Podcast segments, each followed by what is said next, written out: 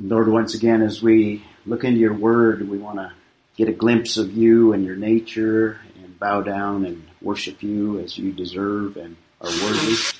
May we be able to see, see that such that it's just an automatic response of ours as we realize your majesty and your greatness and holiness and, and not only grace, but your, uh, your justice and your, uh, your work in the world today. So we desire that your word just open up to us and speak to us this morning, humble us and bring us into a proper relationship with you. And Lord, if there be anything that hinders us from fully benefiting from your word this morning, that we would confess any sin and lay ourselves bare before you and submit to your authority and to your will and allow your spirit to work amongst us. And we anticipate what you will do today not only in this hour, but uh, throughout the rest of the day. So we commit our time to you in Jesus' name.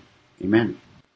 Today in the book of Romans, what I want to do at the very beginning is give you a little reminder. We've talked a little bit about this before, but I think it's good to review some of the things to get a perspective, particularly in this area of judgment and God's justice most people shy away from it, and rightfully so, because it's a difficult concept. Difficult not only because we know that we are guilty before a holy God, and we don't want to face that, so we tend to shy away from doctrines like God's judgment. But in fact, as we've said several times, we yearn, we desire that God deal with evil.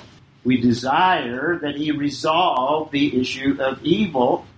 We're fearful of it because it's painful when God does that. So that's the concept of judgment, and I'm going to talk a little bit more about it. Just a reminder, we're talking about the book of Romans, written to the many small, probably many house churches in the city of Rome, first century, there are a lot of archaeological remains that remain from the first century, including the Arch of Titus that memorializes Rome's basically destruction of not only the nation of Israel, but Jerusalem, and specifically the Jerusalem temple. And in the, uh, the relief there, you can see Roman soldiers bringing back the treasures from the temple sad day for the nation of Israel. From the Gentile unbelieving perspective, a triumph, defeating them and subduing them. Again, it's only the Bible, back to the introduction here, it's only the Bible that gives us a proper perspective on the idea of evil. And it's only the Bible that gives us the concept that evil is bounded the unbelieving worldview, the unbelieving mind that is unaware of eternal things, really, and unaware of the biblical concept of creation, a very good creation, and then a fall. The unbelieving world, all they have is what you can experience here and now. And we see evil out all around us. In fact, probably the main argument that the unbeliever will use against a holy God is this whole concept of evil. And from the secular viewpoint, the worldly viewpoint, evil is just what is. It's just part of reality. Now, it is just part of reality from our perspective, but it's the Bible that tells us that's not the case. From the world's perspective, evil is normal. Evil is just what is. It's also mendable because they're trying to pass all sorts of laws to prevent evil from happening again. But all of those are failures. Absolutely. but it's only the Bible that gives us the concept of evil being bounded. And what I mean by that, evil had a beginning and evil is going to be resolved. I don't want to say it's going to have an end because there's an eternal aspect to it, but it's going to be confined forever and ever. We're going to be delivered from this whole idea and experience of evil. So evil is bounded. We have the creation And we also know, as far as mankind is concerned, evil had a beginning in the fall of man in Genesis chapter 3. Now, Genesis chapter 3 gives us the concept that there's even evil there, but it's not on planet Earth or it's not even in the universe. So the fall of man introduces evil into the, the created realm, and it not only has spiritual effects on mankind, but we know from Genesis 3 that evil has touched the entire universe, the created realm. So it has a beginning, and it has a beginning in heaven even. Angelic creatures fall, that's the biblical concept. So a holy God did not create a universe with evil. It is very good after his creative work in six days, but it's affected and what we see today are the effects of the fall of mankind. So that's what we mean by evil being bounded. Now God promised in Genesis 3:15 that he through the seed of the woman that's not crystal clear in that passage, but the rest of scripture develops the idea that God is going to deal with evil and he's going to deal with it progressively through history. And he's been dealing with evil, continues to deal with evil, and he's done certain things in history to deal with the concept of evil. Well, there's the unbelieving world. Evil just continues, has no beginning, has no end. The little symbols on the ends of the arrows there are eternity or infinity, if you will. So evil just continues. There's no resolution.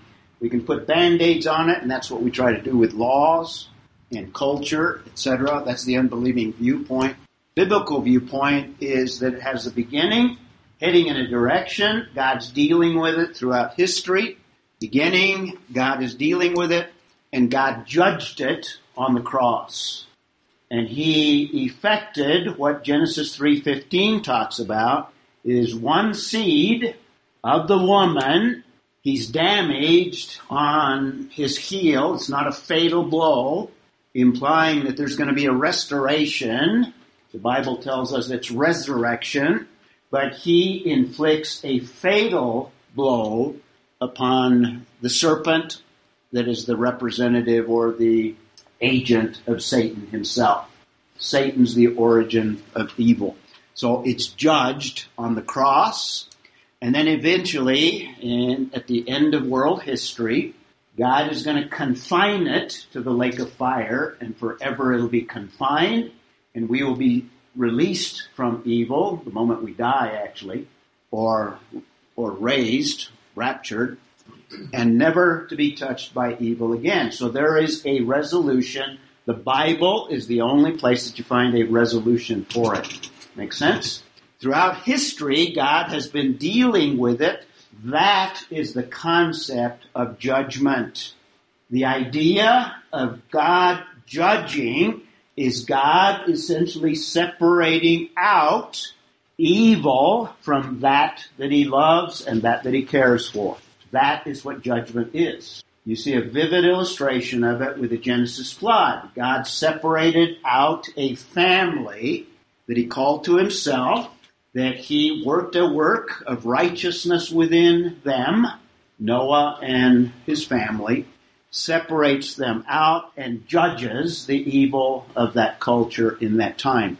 You can view every judgment of the Bible, God dealing with evil. So he will deal with evil throughout history. And we have Old Testament examples like the flood, Sodom and Gomorrah. He takes Lot out is Lot and his family, and he destroys that that is destroying the culture of that age, at least in a local area. So every judgment, you can see how he's dealt with the nation of Israel. Israel corrupts themselves. God intervenes in judgment, but that's a good thing. We yearn for him to deal with evil, and he, in fact, judges Israel in order to remove that evil because it's essentially destroying the nation of Israel. There's future judgments that the Bible speaks of, and then there's the ultimate final judgment of the great white throne, where God will in fact complete his work of dealing with evil. So judgment from a biblical perspective is a good thing because God is dealing with evil. From our perspective, we fear it because it's painful. In fact, when God disciplines us, it is a form of judgment where he is attempting to separate evil from us. And it is painful. That's why we fear it and cringe under it. And the unbeliever doesn't like it because he knows inwardly that God will deal with that sin, that evil, and unless man has a right relationship, he will eternally be confined in the lake of fire and always be surrounded with evil. So that's a thumbnail sketch of world history from eternity to eternity. One of the main things that God is doing in history is he's dealing with the issue and the problem of evil. Make sense? So in the book of Romans, book of Romans is one of the most theological books of all of the Bible that explains how God is dealing with evil and that mankind is basically evil. He suppresses the truth in sin and unrighteous. We don't have a right standing. And that's mainly the subject of chapters 1 to chapter 3 through verse 18. And that's man's condition. And we've been talking about the wrath of God. Verse 18, this whole section begins. Man is under God's wrath, God's judgment because of sin. But God, beginning in chapter 3, verse 19 and on, He's going to deal with how a man is justified before God in order to escape that wrath, to escape that judgment, escape what God is doing in world history. So that's a little summary and an outline of world history in relationship to what God is doing, one of the things that God is doing. He's not only dealing with evil, but part of that is the whole concept of salvation, bringing people out of a condition of being plagued by evil and setting us, us free. Now we're still in the process and we still have sin natures, but God is dealing with the believer on an individual basis to purify us, to make us more like Him, to conform us to His image. That's the Christian walk. Okay? So, just a reminder of the passage we're looking at. Man is in a predicament, the self righteous. Our tendency is to try to do things to be right with God, and these little tiny things that we do in our thinking put us in a position, well, now God is happy with us. God is pleased with us. But that is a self righteous attitude that is deceiving and not reality. All we can do is trust in what God has done and not anything that we have done. Paul makes that clear in the book of Romans. So the self-righteous find themselves in a predicament and he's focusing in more on the religious mindset. And I take it that the religious mindset was embodied by the Jewish people. So he's condemning the Jews on your outline sheet. You can see the guilt of the Jews beginning in chapter 2 verse 1 through chapter 3 verse 8. Does that make sense? That put evil and sin and the book of Romans in its proper, broader context. So, much like he did in chapter 1 verse 18 when he's dealing with all humanity, when he dealt with all humanity, he says humanity is under the wrath of God. Now, specifically, the self-righteous or the Jewish mindset or the religious mindset also is in a similar predicament. They face judgment. That's verse 1 of chapter 2. And for those that come from that mindset, they need to be reminded of the Old Testament that lays out the principles of God's judgment. In other words, these are the principles by which God separates out sin or judges sin. And the Jews needed to be reminded of this because they thought, well, they were exempt. They thought they were privileged, and they were. They were privileged, but that privilege and that heritage did not exempt them from the judgment that God has announced uh, very early. So, chapter 2 verses 2 through 16 lay out these principles, and we're coming close to the end of that section. Uh, we won't quite complete it today.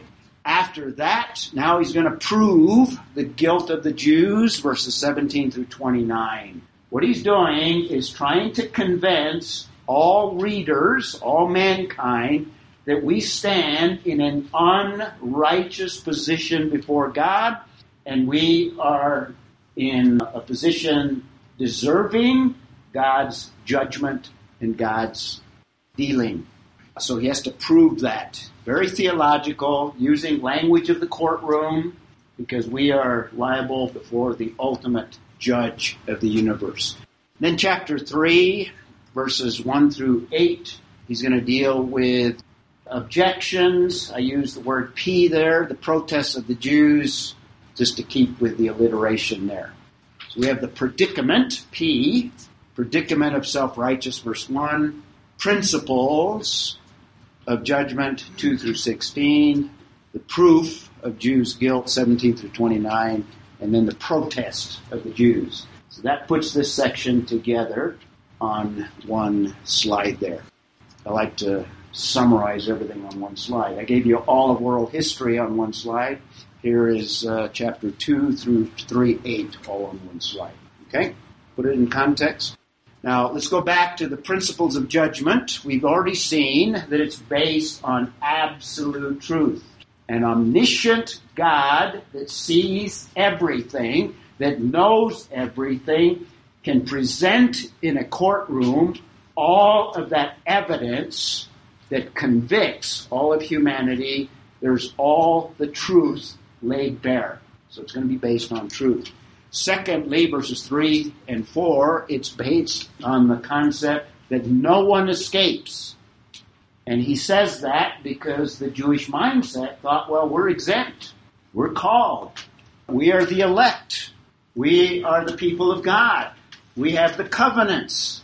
And he's going to bring all these home when we get to verse 17, but he lays out principle of inescapability.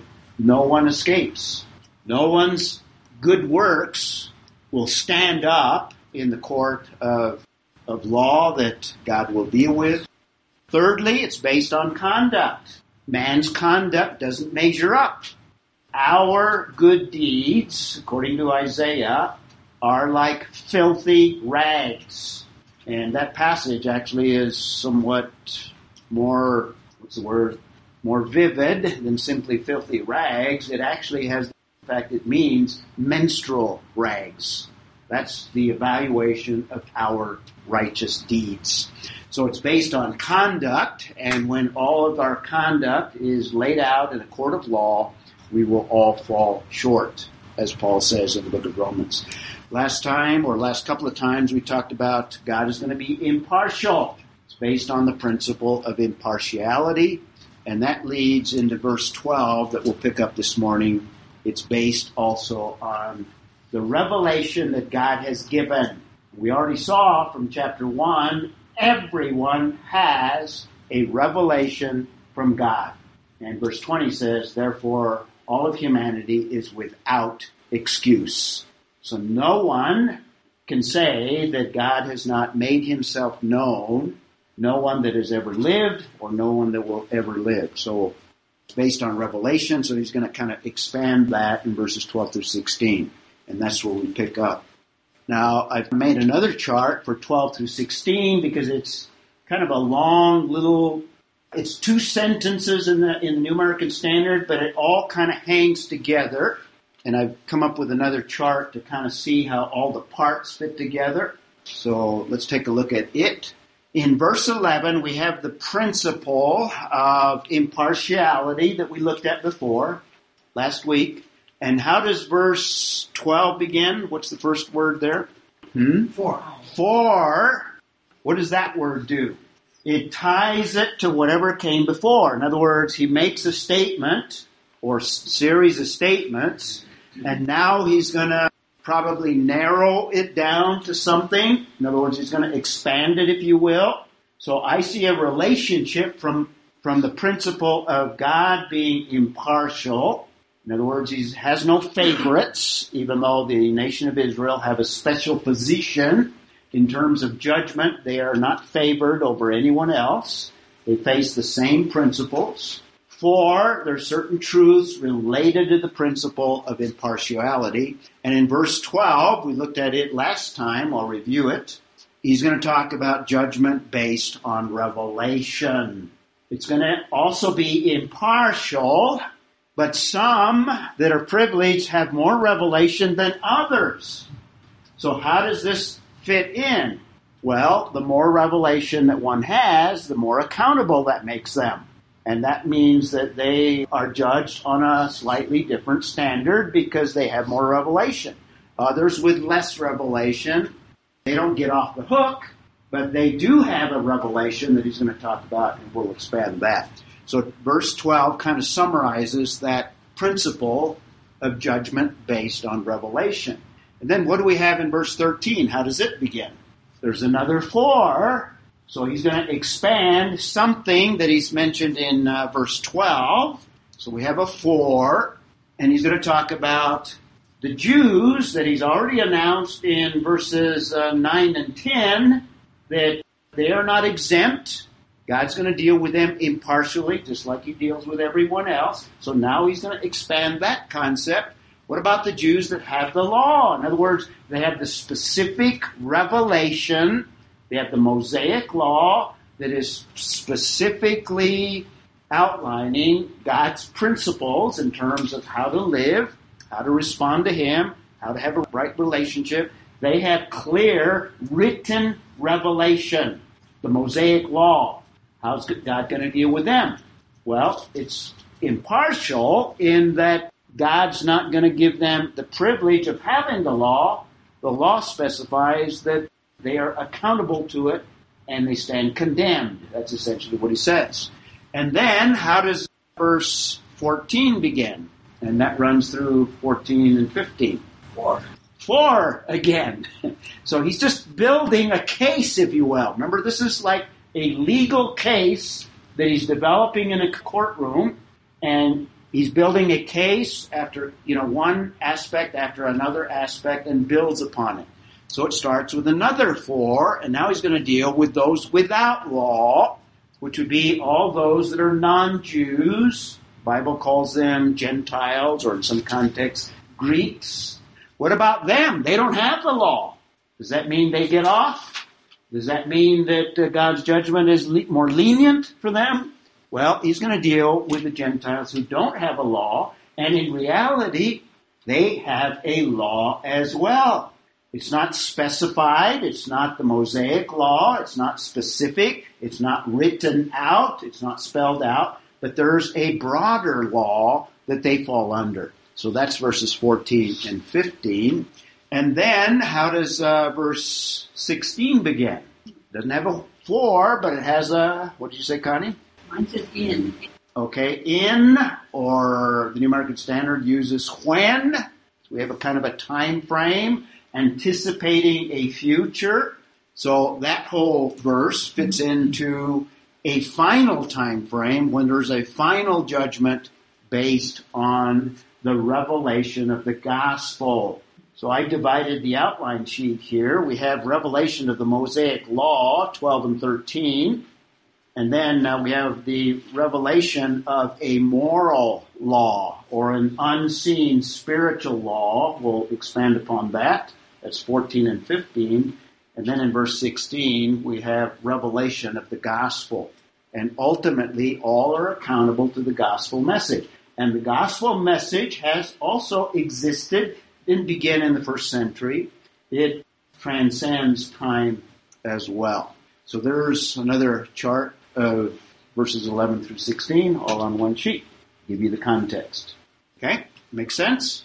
See how it fits in? Sometimes we get bogged down when we read the scriptures with all of these parts that are thrown together, and that's why I like to separate them out and kind of put their relationship. And I think that's how it fits together. So let's go back to verse 12. So we have judgment based on revelation and the revelation of the Mosaic Law 12 and 13. And New American Standard puts them together in one sentence. But it's not detached from that that follows because the for kind of brings them together. In fact, the for of verse 12 ties it to uh, verse 11 and the discussion on impartiality. So here's the whole sentence, and when we look at a sentence, it's got a lot of parts to it. We always try to break it down, try to understand it, and the way our minds are built are such that when God built language into us, He put within us certain structures in our in our mind and in our thinking such that when we communicate language is built upon certain principles. We don't think about them but if we recognize them it helps us to understand a passage that is hard to understand.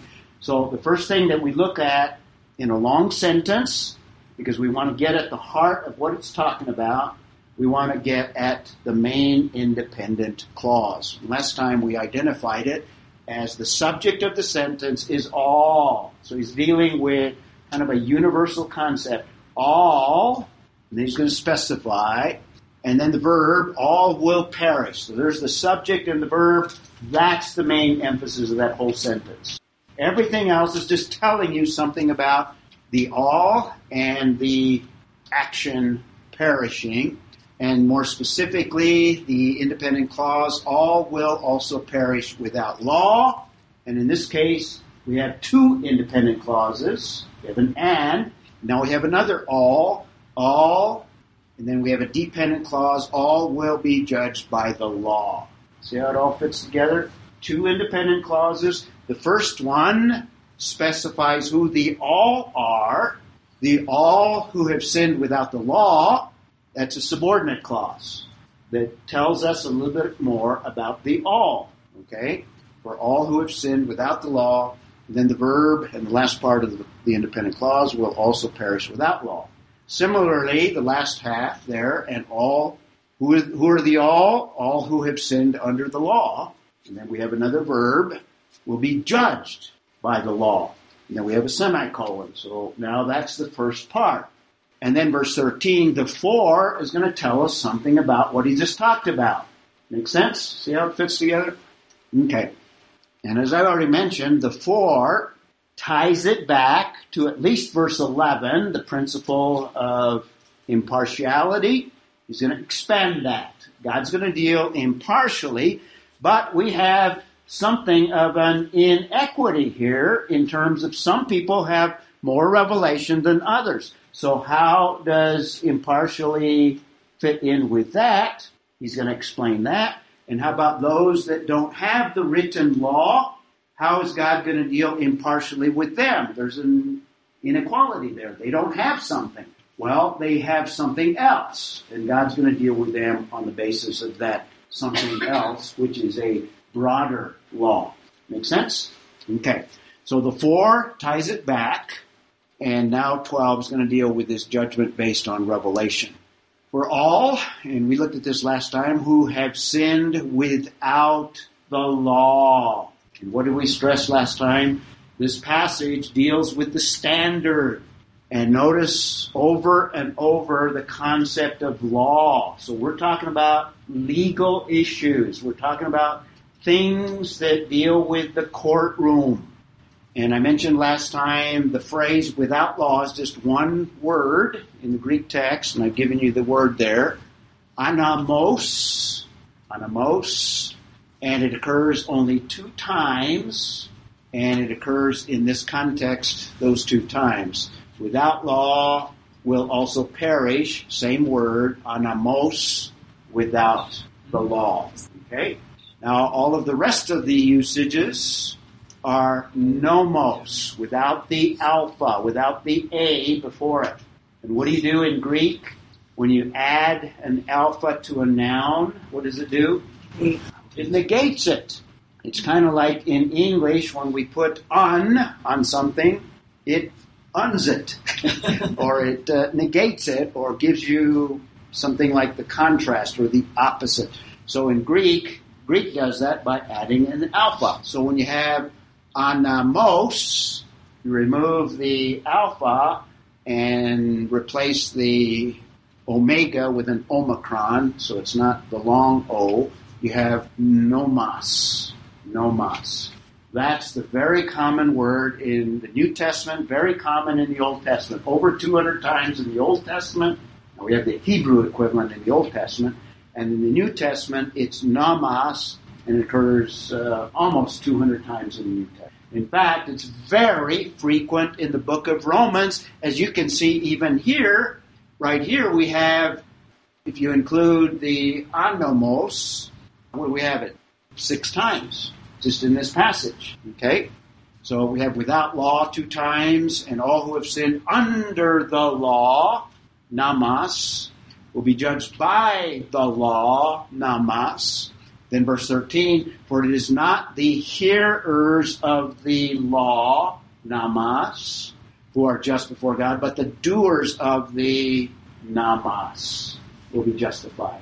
Six times. And if you keep going, 14 through 16, for when Gentiles who do not have the nomos again do instinctively the things of the law, there it is again, nomos, these not having, there it is again, not having the law, then I've kind of noticed a little difference in the, even the translation. The translators are saying there's some difference here. The word is the same in the Greek, still nomos, but Paul is using it in a slightly different way. They have, uh, they are a law, and I put it in pink there, a law to themselves. That's the concept of a moral law.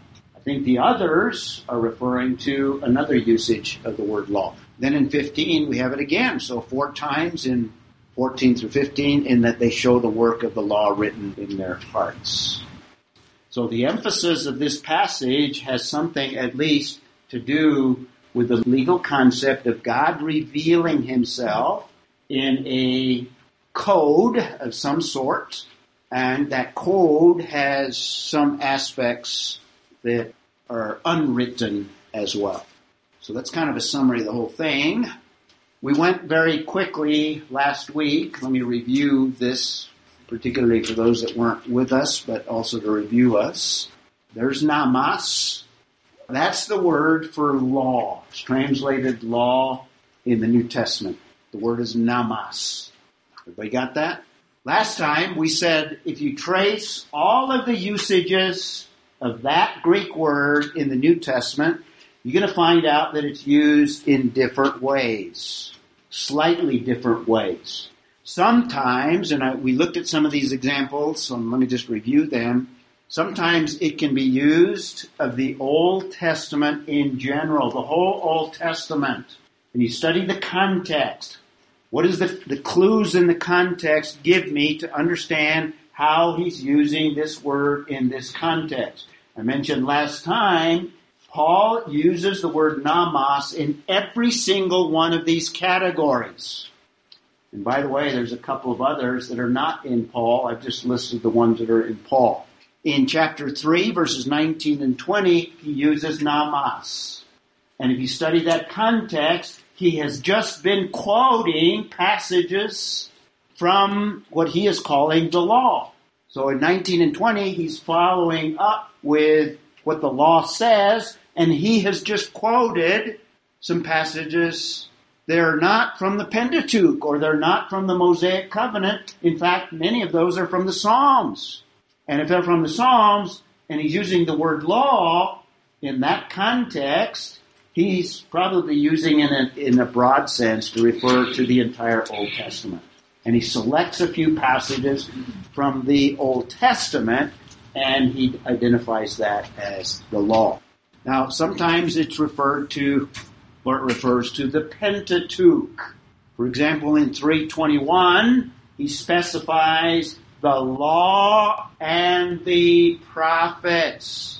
The New Testament uses that little phrase very commonly. The law are the first five books of Moses. The prophets are everything else, including Joshua, including 1st and 2nd Samuel, including Kings. Because in the Old Testament and in the New Testament, the prophetic books include the historical prophets, not just those that we think of as predictive prophets. So it includes all of the old, the rest of the Old Testament. The law and the prophets would be first five books, law of Moses, and the rest of the Old Testament. So he's narrowing it down to the Pentateuch in 321. Now, Jesus also in some places speaks of the law and the prophets and the writings. Okay? And in the Jewish culture, they divided the Tanakh or the Old Testament into three parts. So when it refers to the law and the prophets, it combines two parts together. But when it uses the law and the prophets and the writings, it's the Jewish way. In fact, the Jewish Bible is divided into those three parts. The law, first five books of Moses, the prophets, beginning with Joshua, extending through the prophets, and then the writings include like poetic books. I think it includes Lamentations.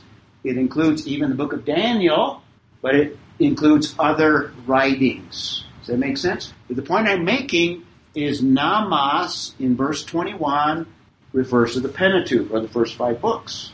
It could also refer, and I think because it's dealing with specific stipulations, We'll see in chapter 2, verse 20, and also in verse 23. These are all in the book of Romans. It refers more specifically to the Mosaic covenant, the Mosaic law, because dealing with stipulations of the law. Make sense? So that's chapter 2, verse 20 and 23. It can even be used, and Paul uses it. And by the way, there's other places where you can find it used in the sense of civil law, kind of broadly or in that time frame, it would be Roman law. And in chapter 7, 1 through 3, Paul is he's using an illustration of marriage. It's an illustration. A person that is married is joined to that person, and that remains until death. And then one is set free. He's using that as an illustration of justification by faith and being separated basically from the Mosaic law, and now we have been set free under Christ. It's just an illustration in the context, but the point I'm making at this point in the illustration, he's referring to the law. And it would have been Roman law dealing with marriage. So he's dealing, talking about civil law. Now it's used in the Gospels in that sense as well. The word nomos. It's the same word. Not a different word, just different ways that it's used. Now, in the hermeneutics course, I illustrate that words have a range of meaning. And this is just true in general. We have words that have a range of meaning. I use the illustration, well, let me backtrack. I gave you a trick question last week. Let me see if you remember it. Trick question. Does a dictionary give you definitions? No. No. All right. Most of you said yes last week, right? but it's a trick question. Dictionaries, strictly speaking, don't give definitions. What does the dictionary do? Usage. Very good. He remembers. It gives you how a word is used and it lists. Number one, it's used in this way. Number two, it's used in this way. So it gives you the range of meaning the possible way a word can be used. That's a range of meaning. What I'm giving you here is the range of meaning, particularly in the book of Romans, of the word nomos. And you look, where do you get a definition for a word? Context. How is an author using that word in this particular context? And in that, uh, what was it, verse 14, we see even in the same context, sometimes we change the way we use a word, right? Now in the hermeneutics course, I use the illustration of a word that has a wide range of meaning to illustrate the concept. Most words don't have so wide a range of meaning. Now in this case, nomos has a relatively wide range of meaning. It could be used to refer to the Old Testament in general. It can be used to narrow it down to the first five books only. It could be used in terms of the Mosaic code within the Pentateuch. In fact, it could even be used of the Ten Commandments. I don't have that on the list. And it can be used in the sense of a civil law. It can also be used in terms of a moral law. And in verse 14, I think he's using it in the sense of a moral law. We'll talk about that. In other words, a law that is not the Mosaic law or code, but there's a broader law. We'll talk about that when we get there. Okay? Back to my illustration, the word that I use to illustrate a wide range of meaning is the word trunk. If you look the word trunk up in a dictionary, what's it going to do? What does the word trunk mean? Well, you need a context, right? And you'll find in a dictionary all of the different ways that that word could be used.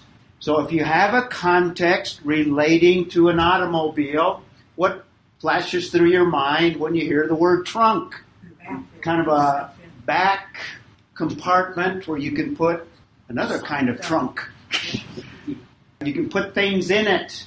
But if you're talking about an African animal, that trunk relating to an automobile doesn't flash through your mind if the context is the trunk of this animal. Immediately you think of this huge elephant like or elephant animal with a trunk. Two very different ways the word is used. It's spelled the same, it sounds the same, same word, different usage, depending on context. See what we mean here? What about you're talking about your son and he climbs up uh, something to get into his tree house that he's built on a what is he climbing up on? Tree. Not that box in the back of an automobile, not that animal. He's not crawling on that. He's crawling up a tree, a trunk. Oh. So words have meaning only in particular context. That's true of biblical words. That's language. It's the way our minds are built. So words have a range of meaning. Make sense? And there's other uses of the word of trunk. We don't need to go into all of them, but that kind of illustrates the wide range. You could even think of a trunk in an attic. What's your car doing up in the attic? How did you get that elephant up in the attic?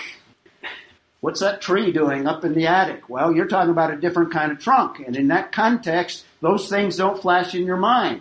When you're talking about the trunk in the attic, you're thinking of the box that you're going to bring down from the attic and put in the trunk of your car in order to go to Africa to be able to see the trunk of the elephant. All right? Same word used in even a similar context just like that, but has, in this case, very wide range of meaning. So also with biblical words. And number five, it can be used in the sense of a principle, and it's even translated in the New American Standard a principle of law and a principle of faith in chapter 3, verses 27 and 28. Or like a law of nature, you could say, a principle that you can find in nature as well. There's others though. Does that make sense? So when you study Bible words, study the context. Context determines meaning. A dictionary just gives you the variety of ways that word can be used. It gives you the range of meaning. And what I have on the slide here is the range of meaning, and we could add a seven, we could add an eight, and we could add others as well. All right, 12.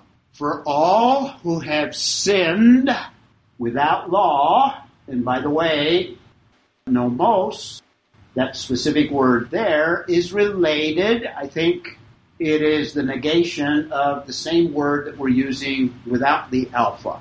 Without law, those all who have sinned without the law. So he's talking about a particular category, particular group of people, all who have sinned without the law. He's talking about those that are non-Jewish, all those that don't have the Mosaic law. I think that's the way he's using it in this context. Will also perish without that same Mosaic law, that covenant that God entered into with the nation of Israel at Sinai. That's the principle. In other words, God's judgment is going to be based on, to some extent, revelation. And if you don't have the Mosaic law, if you are not privileged to be given, in other words, you're non-Jewish, and you don't have the law, you still fall under judgment and you still perish. In other words, you, there's no hope for you as a Gentile. And the Jew would say, Yeah, preach it. Yeah, I agree with that. Those Gentiles, they deserve judgment, but they will also perish without law. And then he's going to go on and narrow it down. So there's two parts. He's dealing with the non Jew, and then the second part, he's summarizing the Jew and all who have sinned under the law. In other words, they are under the covenant. They're related to that Mosaic covenant, will be judged by the law. And You might even see this somewhat like Hebrew poetry, two parallel lines, synonymous parallelism.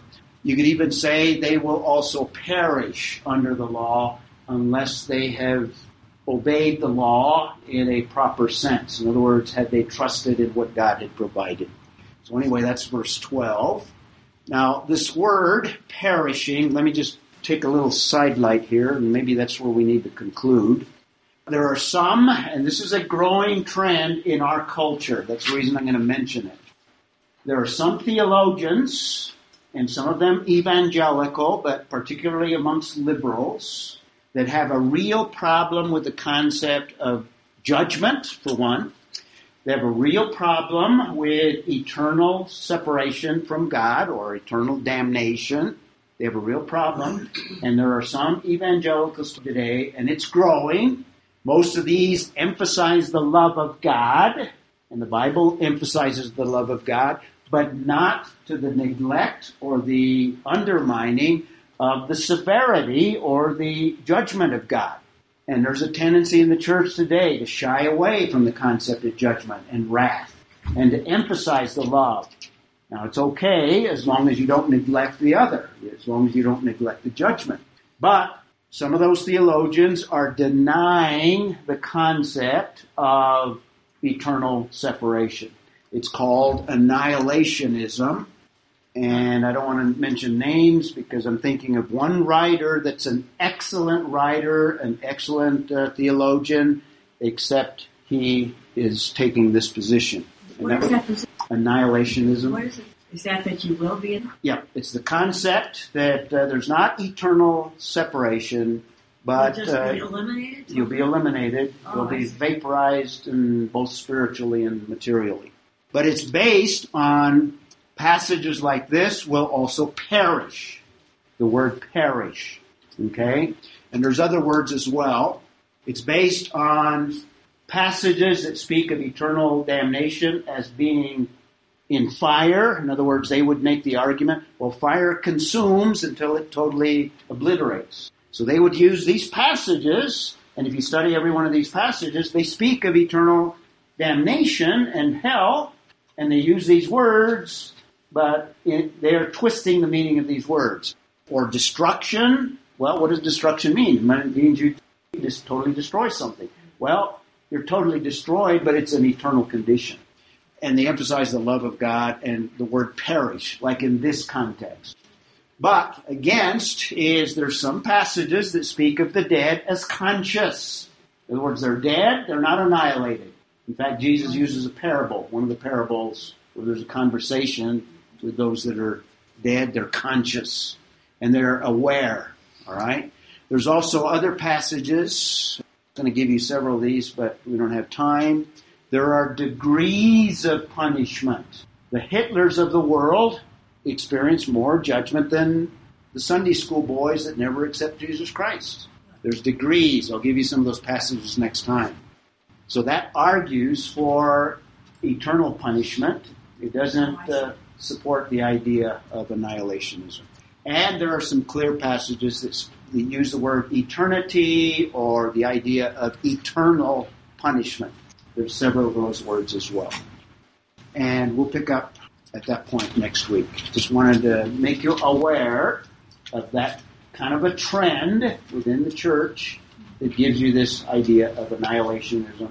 This passage does not support that, along with the other passages as well. Who wants to close the word for us? Great, great. Father, just uh, thank you for uh, for the love that you have for us.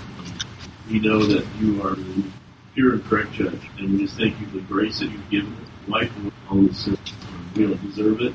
You're truly, Lord, we thank you for this beautiful the nature that you've given us. Just pray especially with Ellen and Jeremy, for Father, that uh, he continues